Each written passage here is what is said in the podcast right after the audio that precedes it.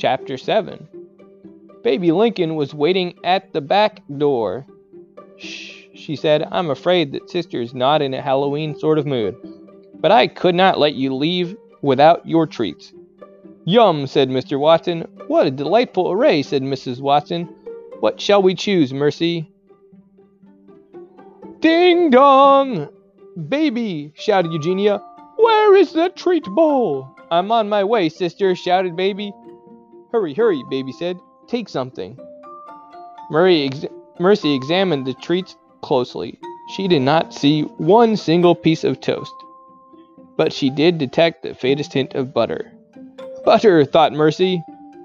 Oh, said Baby, Mercy!